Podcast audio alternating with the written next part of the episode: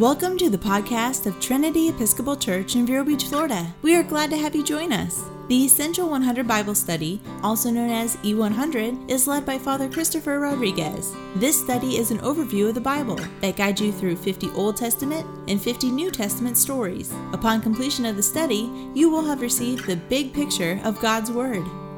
One of the issues that came up last week, and a few people mentioned it to me at church this past weekend, about uh, the uh, morality of God ordering, of, of, God killing the firstborn sons.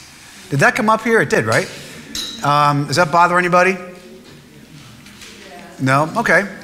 Um, let me, let me uh, it doesn't bother me, but I'll tell you why. And let me explain to you how this works, or how the Bible perceives these things. First of all, one thing you got to remember is that uh, the, um, and you'll see, we'll see this when we go into the book of Joshua. There are times when God orders people to be uh, killed, which are apparently, uh, from an outward appearance, uh, innocent. Does that make sense? So, like an, a firstborn son. Now, are any of those firstborn sons um, sinless? No. So none of them are really innocent. Do they deserve death? That's another question. But let me just say one thing on a high level, and then I'll dive in a little deeper. Uh, if you remember, if you know your Bible, in the New Testament, God actually sacrifices his firstborn and only son. So it's not as if God does not hold himself to the same standard. That's the first thing. The second thing is, uh, whenever you say, well, God doing this is unfair, it might be confusing, okay? I'll grant you that. But if you say it's unfair, what you're really saying is that you know better than God does realize that you're, you're, placing, you're placing a moral uh, judgment above God. Does that make sense? You with me? So let me, let me say this. If you believe that God is, we, can, all, can we all agree that God is good? Yes? Is that fair? Okay. If your presumption is that, because Scripture says that, God is good, uh, God is just, God is merciful, all these things which are seeming, seem to be contradictory, but they're not. But the thing which you have to always remember if God is good, then whatever he says is good is good. Is that clear? Okay, so he's the arbiter of morality. So if he says does something like the firstborn sons being uh, the firstborn everything actually being killed, uh, it's good. Why is it, or at least it's moral? Why is it moral? Because God says it's moral. If you don't start out from that angle, then you're putting something above God, which then becomes God. Does that make sense? At the end of the day, there's a, a being, we would call him God, who makes moral decisions because he's omniscient, omnipotent, perfectly good, and perfectly holy. It might not make a lot of sense why he does what he does, I'll grant you that. Uh, and it might seem on the surface to be um, unjust or excessive, but uh, again, just bear in mind who's God and who isn't. Is that, is that okay, everybody? That might not be a very satisfactory answer, but it actually is, as far as I can tell, the best, the most truthful one. There's another thing, too, which we'll talk about, and we'll get to this later in Joshua, where God says, for example, to Joshua and the Battle of Jericho, right? Joshua fought the Battle of Jericho, right? And it's a, it's a cute little kiddie song. However, what God says is when you go into Jericho, you are to kill every living thing, right? Every living thing parakeets and bunnies and children, everything. It's called the ban. And it means, it means essentially genocide, right? And not just genocide, it means everything aside.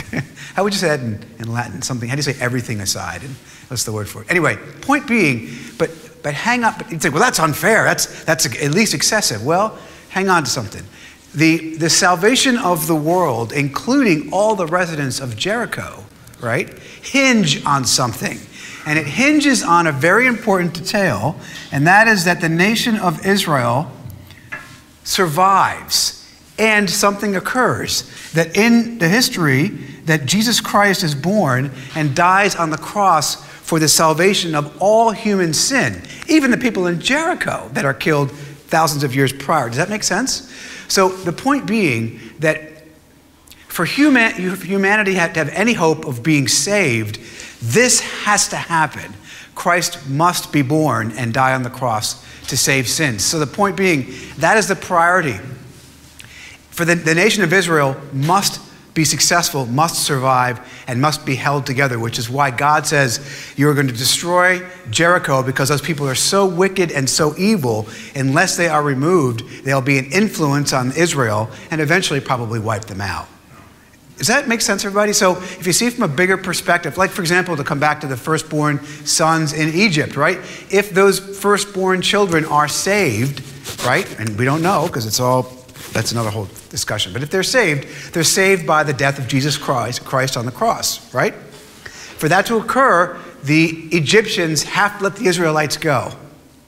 Therefore, for the Egyptians that are killed by, at the Passover, for them to be saved, they've that the Israelites have to survive. In other words, um, I don't want to say that the means justify the end. Maybe they do actually in this case, because for, for every for the salvation of humanity to occur, Jesus Christ must be born and then die. Is that clear, everybody? That will help. Now, again, a lot of these are confusing and they're, they're great discussions and great questions to ask. But at the end of the day, you're only left with one of two answers. Either uh, uh, these things are necessary for, the, for Jesus to be born, which is the na- whole purpose of the nation of Israel. Uh, and secondly, if you're putting something else in the place of making those moral judgments, you're making that thing God. Okay. Does that help anybody? Yeah, well, it's the best I've got so far. I mean, I mean that's the best I can come up with. Yeah, but thank you. I hope it's helpful, and uh, it might not it might not lay everything, and and clearly people that are non-believers that will make no sense to them or little sense to them. So I wouldn't start off a conversation about religion with those topics because they require some digging and some maturity. Um, but that's um, as good as I've got. So, but today we're not going to talk about that. We're going to talk about um, the Exodus. We're going to talk about uh, the the uh, going through the Red Sea. The Passover was last week. The Jews said, or uh, Moses said, "Let my people go," and Pharaoh did. Right? Why did, he let, why did Pharaoh let them go? Because of all the plagues. And finally he said, All right, I'm, I'm tapping out. Just get out of here and don't come back. Okay? But remember, there's a subtext through all of this story of the plagues and even the Passover. The subtext is this uh, Who is God? Is Pharaoh God? Is the, is the God of, is Yahweh God? That's really the subtext of the whole story. So, for example, when, uh, when when uh, the, Isra- the Egyptians enslave and kill the Israelites, when God run, uh, wipes them off with the Red Sea coming back over the top of them, what's really going on here is both the Egyptians have cried to Pharaoh for help, and the Israelites have cried to the God of the Bible for help, who actually helps. Does that make sense? That's the subtext in the story. If you miss that kind of big picture, then the whole thing isn't, it'll make sense, but it won't make as much sense as it would otherwise. So the big picture is two battling, two combating worldviews. And I want to show you something before we go into the section appointed for today. Um, I want to show you a verse, chapter 13, verse 14. If you look down at your Bible there, um, there is a, uh, when, when the Passover occurred, right, and, and, um, and this is what verse 14 says. And when in time to come, your sons ask you, what does this mean? What are these plagues and this Passover and this Red Sea stuff and all this. What does this mean, Pop? Mom, what does it mean? You shall say to him, By a strong hand, the Lord brought us out of Egypt from the house of slavery. So the point, and the reason I'm telling you that is because what Moses in that little statement there is saying, the purpose of the story is to be reminded that God keeps his word, okay? And he frees his people from slavery, even today. okay? So important. These stories are there as a reminder to the Jews when they were wandering in the desert for all, that, all those years to what, why this occurred. You know, whenever, you know, whenever you have a problem in your, in your life, or a good thing or a bad thing, and you think to yourself, what's going on? Right? Why am I going through this? Or this, the situation's unclear and I want some clarity. Lord, give me some clarity. What I always say to people is don't forget something important, and that is this. Think back to a point in your life when you were in the same situation. Are you still there? No, of course not. Did God get you out of that? Yeah, you know, He did. Okay, well, guess what? He'll do it again. Is that clear? So, verse 14 is reminding you, it's a way of saying when you're struggling and you're wrestling and you're fearful and you're not sure what's going on, Go back and read this story and see how God keeps his word. That's the purpose of the whole story. Okay? So, let's start with, um, we're going to go through uh, verses 17 through 22 here. Uh, when Pharaoh let the people go, God did not lead them by the way of the land of the Philistines, though that was near. For God said, Lest the people change their minds when they see war and return to Egypt. But God led the people around by the way of the wilderness towards the Red Sea. And the people of Israel went up out of the land of Egypt equipped for battle. Moses took the bones of Joseph with him, for Joseph had made the sons of Israel solemnly swear, saying, God will surely visit you, and you shall carry my bones with you from here. And they moved on from Succoth and encamped at Etham on the ridge of the wilderness, the desert. And the Lord went before them by day in a pillar of cloud, and a pillar of cloud to lead them along the way, and by night in a pillar of fire to give them light, that they might travel by day and by night. The pillar of cloud by day and the pillar of fire by night did not depart from the people from among the people. Let me stop. Let me just say one other thing before I dive into the text. Do you see how it talks about the pillar of cloud, the pillar of cloud, the pillar of fire was there, and then it's and then the last verse, the, the, the cloud and the pillar were there. It's repetitive. Does it, seem, does it sound kind of clunky to you in English? It does to me. Um, that is a Hebrew device which they would use. It's, you'll sometimes read, you know, Moses and Aaron went up. Moses and Aaron went out for breakfast to breakfast with Moses and Aaron. That kind of, I'm being simplistic, but that's kind of the way the Old Testament reads sometimes. It's intentional, and it's meant to be a way to remember. Remember, these were all memorized and recited, they weren't written down typically.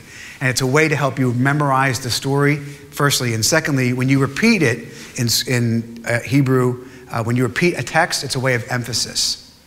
You know, in, um, you know in, the, in, in um, the liturgy at the Mass, when we say, Holy, Holy, Holy, Lord God of Sabaoth, or Lord God Almighty, uh, we say holy, holy, holy, not to be repetitive, but because in Hebrew there's no emphatic form. So when you say holy, holy, holy, you're saying holiest. Is that, so by way of by repeat in Hebrew, the we, Greeks don't do that, and English certainly doesn't do that, but Hebrews did, and that was they would repeat things as a way of emphasis. Okay? So when you say holy, holy, holy, Lord God of hosts, right? You're saying Lord God of hosts means God of everything, hosts of heaven. Holy, holy, holy is just an emphatic. He's the holiest, you might say in English. All right, so let's look at this. So when Pharaoh let the people go, God did not lead them by the way of the land of the Philistines, though that was near. If you look from Egypt to the promised land, it's a straight shot, but you got to go through the Philistine land. What's a Philistine? Are they good guys or bad guys? They're bad guys, and they get, they get whooped pretty good later on down the road. But God says, I'm not going to let them go through the land of the Philistines. Why is that? Because they won't, so they won't get freaked out and run away. Hmm? So they don't get killed, but also it says, lest the people change their mind when they see war and return to Egypt. Isn't that crazy? Now, God could have just wiped out the Philistines. Could have. Why doesn't he? I don't know.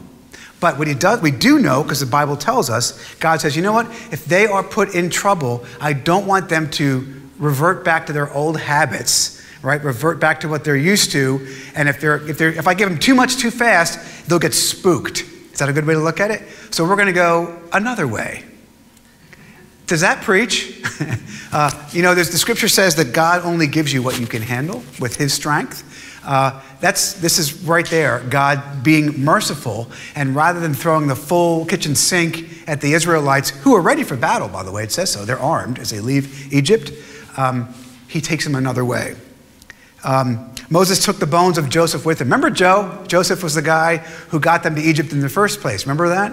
We talked about that. He was the one who went down to Egypt, and his, his brothers, well, actually, his brothers took him to Egypt and sold him into slavery, and he was brought to Egypt against his will, Joseph. He got to Egypt, and remember that last year we wrapped up this with uh, his brothers had betrayed him, and at the very end of it, uh, at the end of Genesis, Joseph says, uh, You intended this for evil, but God intended it for good. And then, if you remember way back in the end of Genesis, he said, I will, uh, or God promised him rather, Joseph, that he would lay in the, he would be buried in the land of his fathers. Okay? So when they're getting ready to take Joseph, getting ready to leave Egypt, they go and they grab his mummified remains. He was, he was embalmed, so he's mummified in some form. And they carry the bones, the, the word bones means probably like a sarcophagus or a box with his dead body in it, and they carry that with them to the promised land so that he can be laid there along with all the other Jews. It's an important little detail that the Jews take the treatment of a dead body seriously, as do Christians for that matter, right? Why do we do that? Because the bodies are holy, right? They're made in God's image. Human, I mean, we're made in God's image, and this stuff is temporary, but it's also important. And secondly, um, one thing, I, this is kind of a sideline, but one thing I'll say is when we, when we have human remains, we treat them with respect and dignity, even when they're dead. Um, if anybody here ever wants to have a, a funeral here for you or somebody that you, you know, you know, and they want to take um, human remains, like ashes, and sort of, I've seen people want to like keep some here and put some here and put some here. Let me just give you something, another way to think about that, and that is uh, you would never take a body and cut it into parts and spread it to different places, right? Or hang onto a finger or a whatever. You would put all the remains in one spot, whether they're in the ground or they're at, at sea or however they are uh, re- returned to the earth. They're usually done as a unit, right? As a casket or in cremated remains. So a lot of times people, because it just, no one's ever taught them this, people will want to split the remains apart. Is it sinful? No, but it's not proper. You want to bury them all together. Does that make sense?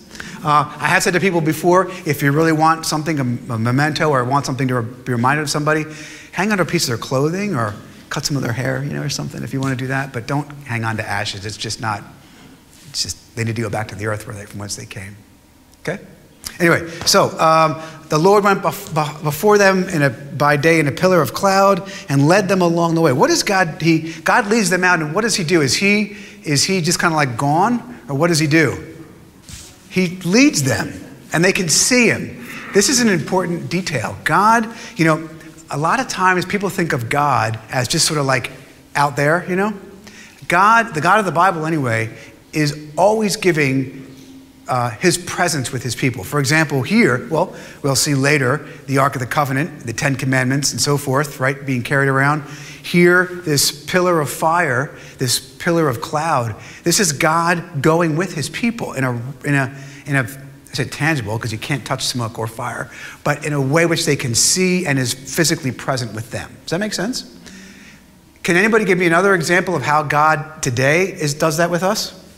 Physically present with us in a way. How, how is God, how does God even, if God is, if the, the God of the Bible is always providing means by which God is tangibly present with his people. In communion, in the Eucharist, right? The consecrated bread and wine. We believe as Anglicans that Christ Jesus Christ is spiritually, which means really, present in the bread and the wine once it's consecrated by a priest or a bishop. Um, in the church, you'll notice there is a, a, something called a tabernacle or an aumbry, and it's a door, and it's where we keep the consecrated sacrament. And there's a red light hanging there. Do you ever see that red light in there? The red light is called the light of the presence. It symbolizes that Jesus Christ is present with his people. And people sometimes go, well, that's a little bit weird, you know, it's a little uh, uh, supernatural, uh, not supernatural, but uh, superstitious, thank you. But the God of the Bible always is with his people in physical, real, tangible forms. Why? Because we are real, physical, tangible beings. Is that, you're right? You with me? I mean, other, like Eastern religions, it's all about transcending the world and nonsense. The God of the Bible is earthy, and is born in a barn and gives his people his body and blood upon which to be nourished and to be reminded that he is present with them. Incidentally, the reason that when you go into church and you bow at the altar, you're not actually bowing at the altar, or if you genuflect, which is my custom, you're not actually doing it to the altar, you're doing it to the tabernacle. God's presence in that form. Most people don't know that either, but that's another matter. Any questions about that or any comments? Um, anything? Do you think it's strange that God is present with his people? I don't think so. I mean, God is, the God of the Bible is extremely practical and pragmatic, and Christianity is as earthy as it gets, man.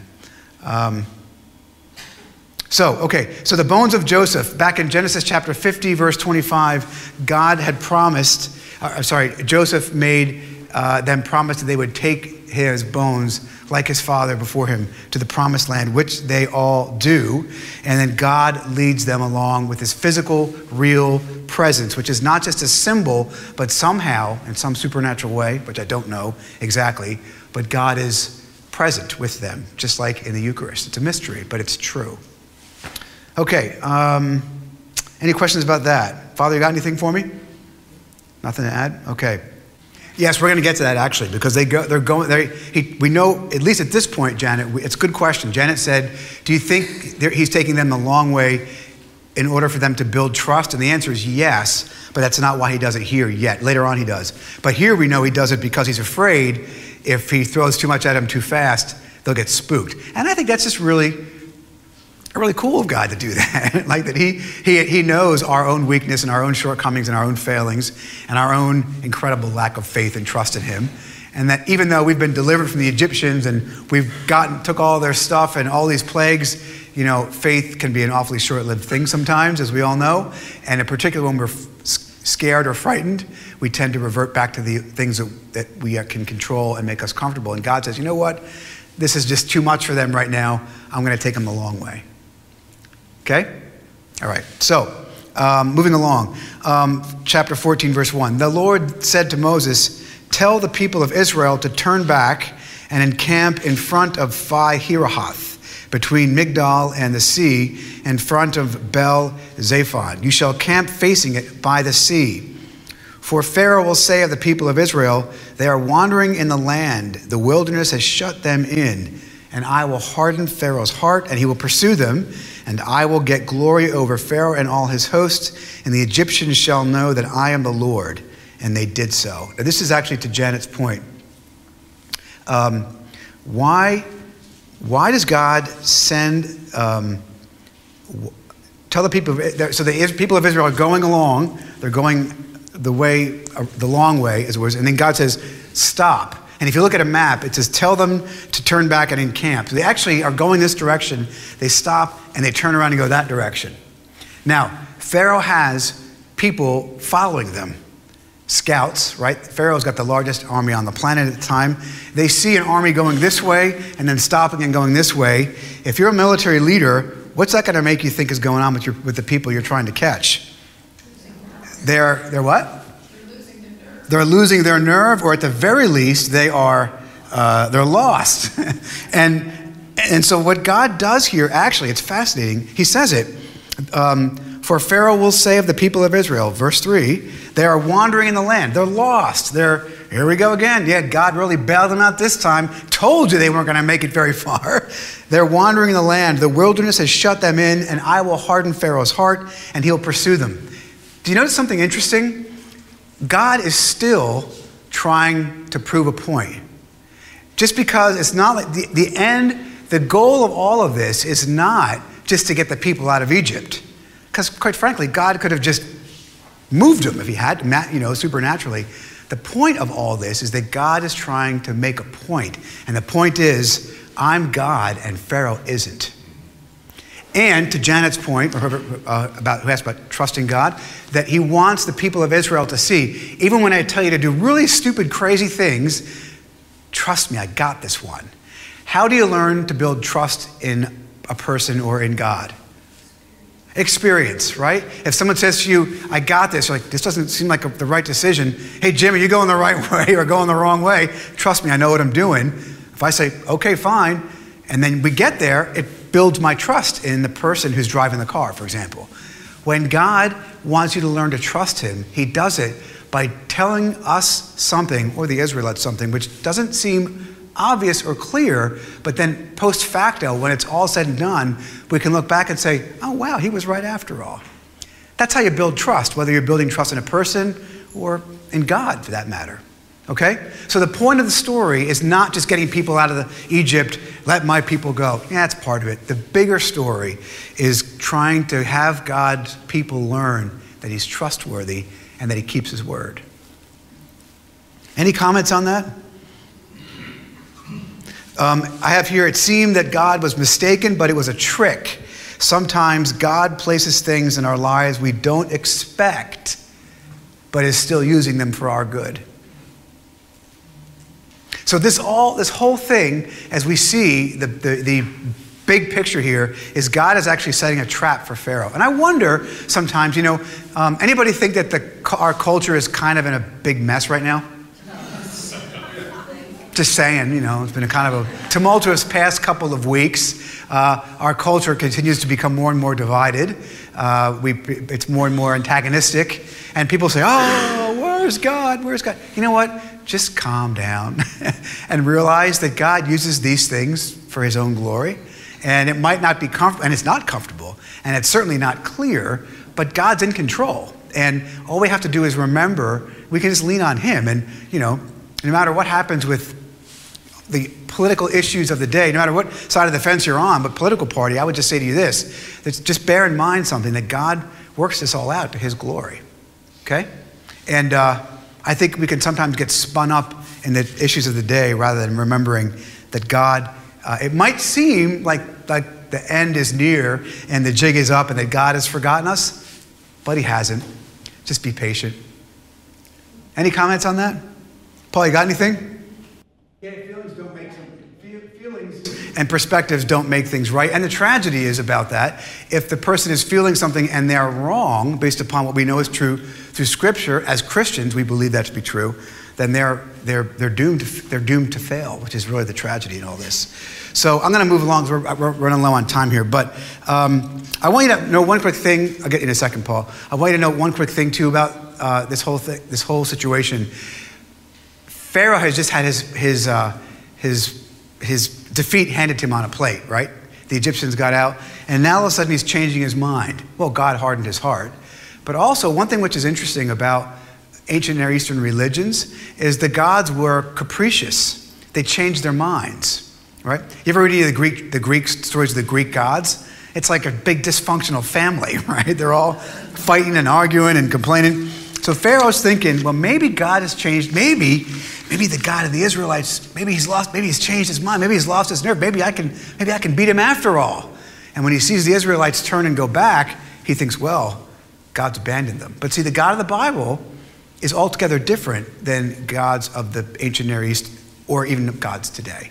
So, Paul, you had a comment? Well, yeah, there's, uh, I see another purpose in this that once the Egyptians are wiped out, now they can never go back after Israel again. That's right. Because eventually they put a cross on boats, and so God kept them away from the Philistines. He keeps them away from one more, and he kills all the Egyptians that can't go back after them. And, and that leaves them to, when they get to the promised land, to fight the Canaanites. That's right. So, they, so that's right. So God removes the Egyptians, who are the Israelites' enemies, from them. You know, in their he fights for them and defeats their enemies so they can defeat the Canaanites, which they also defeat by the hand of God. By the way, if you, it, it's never done by.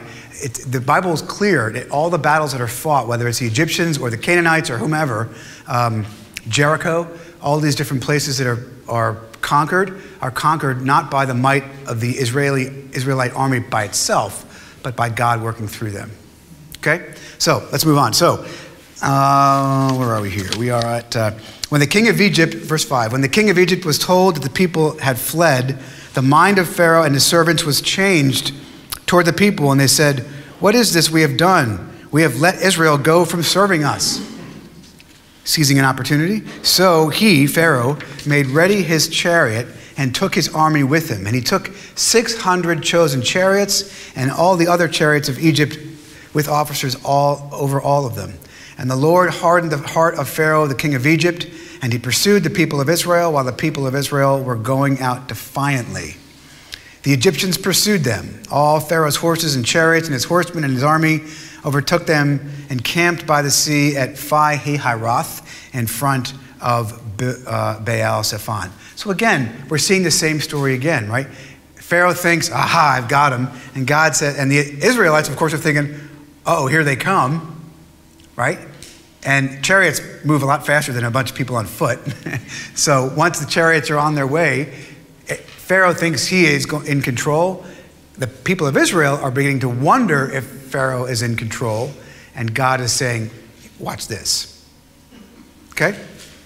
Um, this, is, this here is the key verse. Verse 10 When Pharaoh drew near, the people of Israel lifted up their eyes, and behold, the Egyptians were marching after them, and they feared greatly. Now, you would think that after all of this, they would see the chariots coming and they would say, What? Ah, God's. I mean, you have a pillar of cloud at, during the day and a pillar of fire at night. That's God going in front of you. He's just delivered you out of Egypt. He's just, you got all the Egyptian stuff. Did you guys talk about that last week, Father? Where you guys, the, the Israelites basically cleaned out the Egyptians before they left? They've got all these signs that have shown them that God is faithful and just and with them. And they see the, and then they behold, the Egyptians were marching after them and they feared greatly. It's like, you know, if I was God, I'd be like, come on, you know? How many times do I have to show you over and over again, I'm going to bail you out, and yet they still fear greatly. And but but what's new, right? right? You're the same way. We're the same way. Right. Right. Stiff necked. Well, that's right. And this is, the, this is the whole point of the story. We are not, this is not just a historical story. It is historical, but it's also you and me and every other human being you know who, uh, who is part of God's people. We are, and God, the, the cool thing about it though is that God knows that and He accommodates them. Let me show you what happens here. Um, look at this is actually, they're beginning to get it though, because if you look here, it says, at least they're begin, beginning to get it initially, and the people of Israel cried out to the Lord. Wow! That's kind of, so they're, you know, you know, they see the chariots coming after them and they say, you know, maybe, uh, I got an idea. Let's cry out to God and ask Him to help us. So at least they've gotten that, okay? But then, look at the next verse. They said to Moses, Is it because there are no graves in Egypt you've taken us away to die in the wilderness? What have you done to us in bringing us out of Egypt? Is not this what we said to you in Egypt? Leave us alone that we may serve the Egyptians? I mean, it's humorous. It's funny, right? Moses, what have you done? We told you we never wanted to leave Egypt. What are you doing bringing us out here? Poor Moses, man. being, a, being a shepherd of God's people has never been an easy job. Um, for, this, is a, this is the best one. For it would have been better for us to serve the Egyptians than to die in the wilderness. Uh, there is a repeated theme in, uh, in Scripture, another one, you'll see this over and over again, of God's people, when things get squirrely, going, you know, remember the good old days? In fact, remember when they were in Egypt and they say, oh, wish we were back where we were before we had the leeks, and, or when they say later on, when they're complaining about all the struggles when they're in the desert wandering, they say, remember we were back in Egypt and we had leeks and melons and you never had that kind of stuff when you were there, but it's all, it's all kind of, a, what do you call that, wishful thinking? We, we, we glamorize the past and we remember the things in the past, go, boy, if it was only like the good old days. Well, guess what? Oftentimes the good old days really weren't all that good. You're just, it's, uh, you're selectively remembering things. And they, they begin to blame Moses. Moses, what have you done to us? You, Moses, it's your fault. It would have been better for us to serve the Egyptians and to die in the wilderness. Well, you didn't serve the Egyptians, you were their slaves. Um, but Moses, you know, to his credit, and here's actually what makes Moses Moses and why he's the leader of the people, is not because he's not scared, but because he reminds them of something. I've, I've said this to you guys before. A lot of my job as your priest, any shepherd's job, is not so much to teach people what they don't know, but to encourage them what they do know. A lot of my job is not to teach you things you don't know, but to remind you things you already do. That's precisely what Moses does. Moses said to the people, Fear not, stand firm, and see the salvation of the Lord, which he will work for you today. For the Egyptians whom you see today, you shall never see again. The Lord will fight for you. You only you have only to be silent. Put a sock in it. Right? Yes. Uh, I know that God is speaking to them through these signs. Yes. But the, the Israelites also have to trust in Moses and Aaron um, through whom um, God is speaking to That's them. right. They don't know who they are, or Moses is really. I mean, they, they've been with him some, but they don't know to trust him. That's a good point. That's, that's a very good point. They have the, the people have to learn to trust him too. Couple things going on here. The people have to learn to trust God. Moses has been given the responsibility of being the prophet, essentially, because there's no scripture to appeal to, right? Yet. Uh, so, so the Word of God is not uh, this, which back then, the Word of God wouldn't have been this because it didn't exist yet. The Word of God was what God spoke through prophets. Okay? So they have to trust Moses and they have to trust that he is telling them the truth. And the only way you know that is by Moses, like before, him giving the plagues and God saying, and people going, wow, that really happened. Right? That's how they begin to trust him, Moses. But then also, they have to learn to trust Moses, but they've also got to learn Moses has to remember, remember to be faithful. That's the key. If you have a person in a position of leadership in a church who's not faithful, I don't mean not a sinner, because we all are. I mean somebody who's not clear on how to, what Scripture says and how to explain it and is not afraid to do that. If you don't have somebody in the role doing that, you're sunk. I hate to be that blunt, but it's true. You look at all these churches that are failing, I can, well, that's, I'm going to say it. You look at churches that are failing oftentimes, you look, you look up to the top and you'll find somebody who doesn't preach the gospel. I'll be that, I'll be that blunt. And if you find ones that are flourishing, you look up top, it's because the person in the box is preaching the gospel. Amen to that? It's true. It's just the truth. Paul? Yeah, I get the impression from this that Pharaoh is leading the Yeah. So does he end up in the drink No, Pharaoh does not end up in the drink. He sends, that's actually a really interesting point. Pharaoh is in his chariot, but he's got his chariot, he's got 600 of his elite troops with him in chariots, but also uh, something like two or 3,000 chariots that are there chasing these, these Jews into the, into the water. And it's interesting because what you have is Pharaoh commanding his army to go into the water after the Egyptian, after the Israelites, and God commanding his army to go into the water to escape them. So both God and Pharaoh are issuing the same order. Who's right? We're going to say that in a second. You see my point? And secondly, well, we'll get to that in a minute, but Pharaoh does not go into the drink, but his people do. Um, okay, so um, the Lord will fight for you. You have only to be silent. The Lord, verse 15, the Lord, um, the Lord, and let me, before we get into that, let me just say one quick thing that was, as I was going through all my study.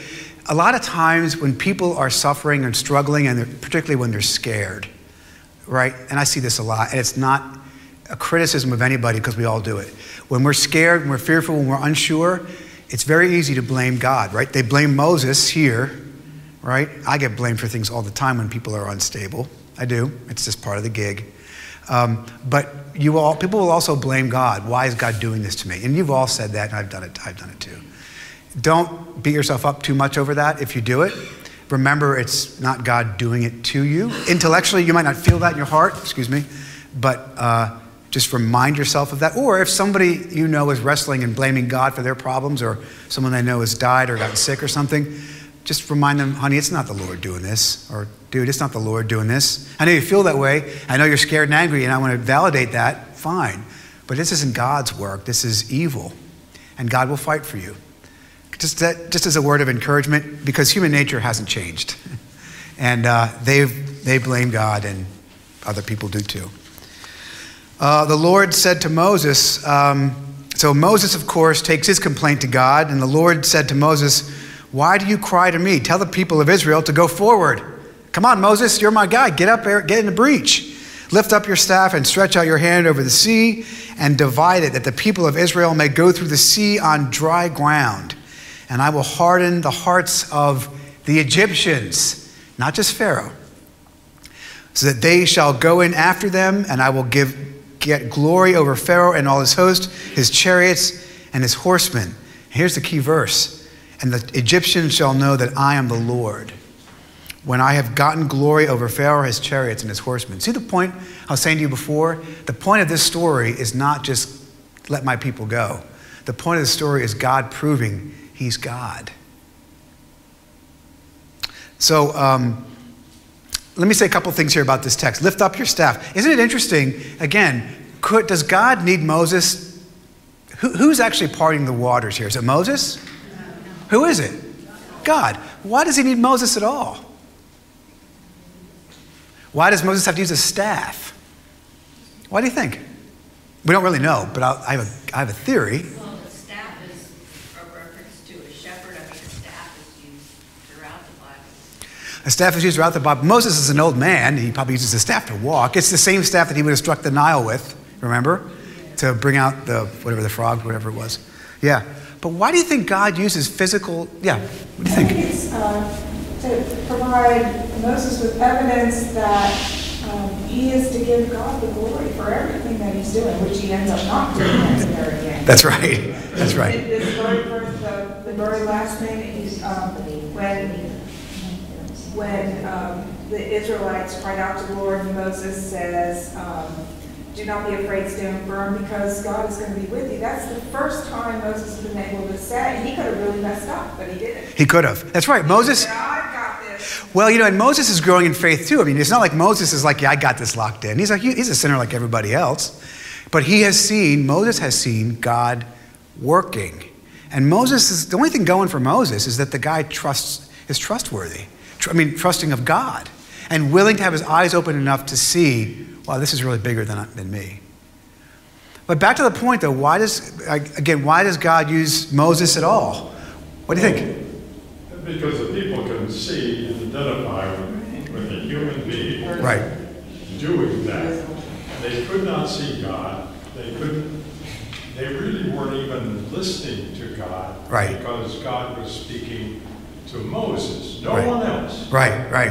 And so it would be difficult for the average person to believe that this thing that I can't see. Right. can't Is actually speaking to me. Yeah, that's a, that people, again, God, Christianity, the God of the Bible and Christianity is earthy. I say this all the time and I mean it. It's a religion of physicality. Whether, you know, remember that our bodies, we're resurrected at the end of time. We have bodies in heaven, right? Physical bodies that aren't like these, they're somehow different, but they're physical. God is a God of physicality, right? You have the, you have the staff and Moses. You have Jesus himself, who is the Son of God, who is a person. So, my point being that I think a lot of times people want to make religion and very spiritual, right? Very ethereal and ephemeral and nonsense. The God of the Bible is earthy. He uses sticks and old men to do things for the purpose of showing, giving, to, John, to Bill's point, giving people a physical thing that they can latch onto because we are physical beings. He's establishing Moses' leadership, and he's actually teaching Moses too. I mean, these guys are all learning. It's not just that the Israelites are learning, Moses is learning to trust God too. Um, God knows that's the truth. So, um, uh, verse 19 Then the angel of God who was going before the host of Israel moved. This is cool. So, up until now, the angel has. So, here's the, here's the, uh, here's the army. That's not a very good army. How do you draw an army? I'll just, I, I know what I'll do. I got an idea. I'll use a military. I'll use a military image. So here's the army, right? Here's your army. The Israelite, the Israelites are an army. It says when they went out, they were armed, right? Here's, here's the Israelites. And here is the water in front of them. Okay? Now remember, I've told you before, the Israelites were never seafaring people. They feared the oceans. Uh, if you look at, if you read the Old Testament, you hear about the Leviathan, right? Uh, this sounds funny to us, but to the Israelites, the oceans were where all the bad stuff lived. It's the place where the boogeyman is. It's evil, it's unpredictable, it's terrifying. So you stay out of the water, right? The Israelites never went into the oceans. Lakes to fish, yes. Oceans, never. So now they're back against the wall. Here's, here's the, the uh, pillar of fire in front of them, which has led them. They're going this direction. What, what uh, Genesis tell, or sorry, Exodus tells us is that the, the pillar moves over to here.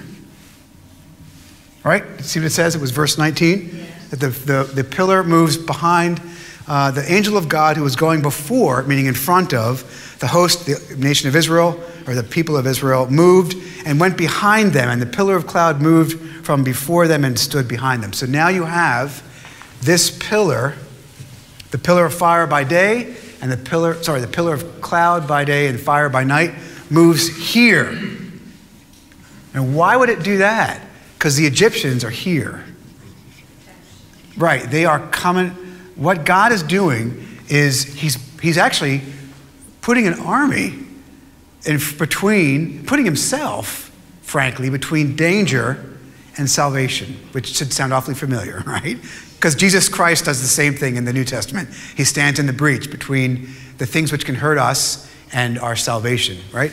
So God puts himself, if you will, in the position of vulnerability, you might say, but God stands in the breach. And, it, and what he's doing is he's buying time. Remember, you know the, uh, what's, this, what's the um, Dunkirk? Remember the Dunkirk when they evacuated all the, all the British troops off of um, Dunkirk, right? And what they do, they had, they had um, units of the British Army that stayed behind and fought a, uh, what's called a something action, where they, a rear guard, where you kind of delay the enemy so that the guys can get the boats and get the people off the beach. That's what God's doing. He's actually placed this column here to block the Egyptians from their pursuing of the Israel, uh, Israelites so that they can get off the beach. Um, and there was a cloud and the darkness, and it, and it lit up the night without one coming near near the other all night. Then Moses, so God goes behind the Israelites before he's led them, stretched out his hand over the sea, and the Lord drove the sea back by a strong east wind all night and made the, the sea dry land, and the waters were divided. Um, the people have speculated that it was some sort of like it's this. It was a the east wind is a dry wind, and it and in the ancient Near East it was always um, symbolized bad stuff coming, kind of like the dust. Isn't there a wind in the on the prairie that if it's coming a certain direction, you know it's going to be bad? There's a. I've, I've never lived in the prairies, but my understanding is that's the case this east wind comes, people have speculated that somehow maybe it was just a natural phenomenon that dried up the Reed Sea and they walked across it because it wasn't very deep. That's just not defensible by the text because um, uh, Moses stretched out his hand over the sea, and the Lord drove the sea back by a strong east wind all night and made the sea a dry land, and the waters were divided. That word for divided in the Hebrew means a wall. So probably 20, 25 feet high. Yeah. So it could not have, even if it was a strong east wind, because again, God does use natural stuff to do things, but there's no way without divine assistance that could have occurred, according to, the, according to this. A lot of modern scholars will try to debunk this miracle by saying it was just a natural phenomenon. You can't, okay, fine, but you can't use this text to make that defense because that's not what this says. Is that clear, everybody? Am I being clear? Okay. So if anybody ever says, "Oh, that was just made up. It's this shallow part of the water," you can't you can't defend that based upon the only evidence we have, which is this, and the wording, which is clear that the, the walls are too high to have been a natural occurrence. And the people of Israel went into the midst of the sea on dry land. Could you imagine seeing this happen? Now, you're a nation of people that never touches the ocean. It's where everything bad happens. It's split wide. You got people barreling at you. What do you do? Because now God's behind you. He's not leading you through. What do you have to do? You got to trust Him again. And the people of Israel went into the midst of the sea on dry ground. The waters being here, it is a wall. That's that word that means 30 feet high. To them on their right and on their left. The Egyptians pursued and went in after them into the midst of the sea, all Pharaoh's horses, his chariots, and his horsemen.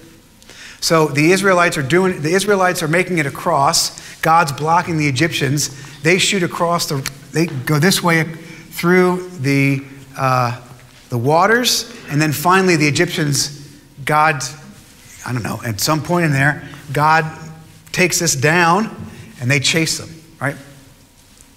The Egyptians pursued and went in after them into the midst of the sea, all Pharaoh's horses, chariots, and horsemen. Verse 24, and in the morning watch, the, uh, the Lord in the pillar of fire and cloud looked down on the Egyptian forces and threw the Egyptian forces into panic, clogging their chariot wheels so they drove heavily. Um, there's several things going on here. This is not just them getting stuck in the mud. God actually puts panic on the Egyptians. There's a couple things going on. It's actually five. We're not going to go into all these. Five different things that happen that cause the Egyptians to fail. But the two biggest ones are this force, them being thrown into fear, and then he clogs their chariot wheels. Any, I was reading about this, any chariots were only good to be used on hard ground. Okay? Apparently, they got halfway through the water. It must have been hard enough to get that far. But then he confuses them. God confuses them and he clogs their wheels. This is not just they ran into the mud because they got halfway across. And the Egyptians say, Let us flee. Now they're scared before Israel, for the Lord fights for them against the Egyptians. The Egyptians say that. So you see what's happened? Even the Egyptians now are beginning to trust God. They're beginning to see that He's the one who's in control. Do you see the point, though? God's purpose in all of this was to show He's the one that can be relied upon, and now everybody's beginning to see the point. Then the Lord said to Moses, Stretch out your hand over the sea, that the water may come back upon the Egyptians, upon their chariots, and upon their horsemen. So Moses stretched out his hand over the sea, and the sea returned to its normal course when the morning appeared. The way this is done in the Hebrew, it's a very fast action. It's almost like Moses holds his hand up and just whoosh, comes back to normal. And as the Egyptians, um, as the Egyptians fled uh, fled into it, the Lord threw the Egyptians into the midst of the sea. The waters returned and covered the chariots and the horsemen of all the hosts of Pharaoh that had followed them into the sea, but not, not one of them remained. But the people of Israel walked on dry ground. Do you see the, that juxtaposition there? They get wiped out, but the people of Israel walk on dry ground. Through the sea, the waters being a wall to them on their right hand and on their left. That's a repetition of the whole thing. So, um, let's just wrap this up and then we'll take a couple seconds just to wrap up the, uh, the reading for the day. Thus the Lord saved Israel that day from the hand of the Egyptians. Remember, the first thing I read you was when your kids ask you about why you're a believer, why you believe in God, tell them this story, right? That's what I said to you at the beginning, chapter 13, verse 7, 13 it was. Um, Thus the Lord saved Israel that day from the hand of the Egyptians, and Israel saw the Egyptians and Israel saw the Egyptians dead on the seashore. That wording there means it was like covered. Like that scene in uh, Saving Private Ryan at the end of the, when that whole, at the beach scene where it's just covered with dead, dead bodies. That's what that means there. Israel saw the great power that the Lord used against the Egyptians, so the people feared the Lord, and they believed in the Lord and in his servant Moses. So, was God successful in what he was trying to accomplish? What was he trying to accomplish? He's trying to prove that Pharaoh, that the gods of this world are not gods, but that he is, and that he can be trusted. And that Moses, to your point, Moses, the leader, can be trusted. Any comments, Bill? I, I find it interesting when I was reading this about uh, God hardening Pharaoh's heart. And that, um, as you were speaking, I think it came to me uh, more uh, vividly when we think about him causing Pharaoh to make bad decisions because he had anger or he had a hardened heart right. in this whole situation. And you think of yourself making decisions when you have a hardened heart mm-hmm. about a subject or a person or anything else. And you do make a hardened decisions. That's a good question. A hardened, a hardened heart is a heart that refuses to see things from a godly perspective right? A hardened heart is not somebody who says, I need more evidence or I'm not sure about this. That's not a hard heart. A hard heart is, I refuse.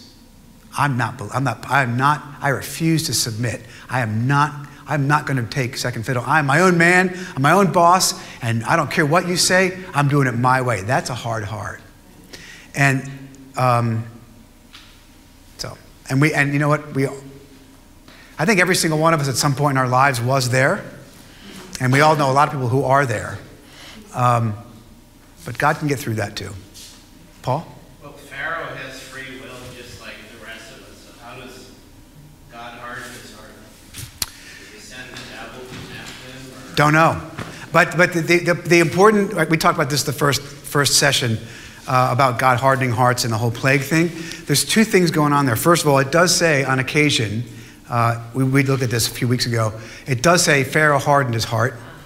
And it also says God hardened Pharaoh's heart. So it's not just like Pharaoh is some innocent bystander, then God just zings him. That first thing. So Pharaoh is complicit in this hardening of his heart, his refusal to believe, right? Despite the facts, frankly. Uh, that's the important thing about having a hard heart is somebody who refuses to believe despite the facts. Okay? Somebody's ringing. Second thing is um, um, how does God do it? I don't know. It doesn't actually say. But Pharaoh has, a, has free will. He can make a decision to follow or not.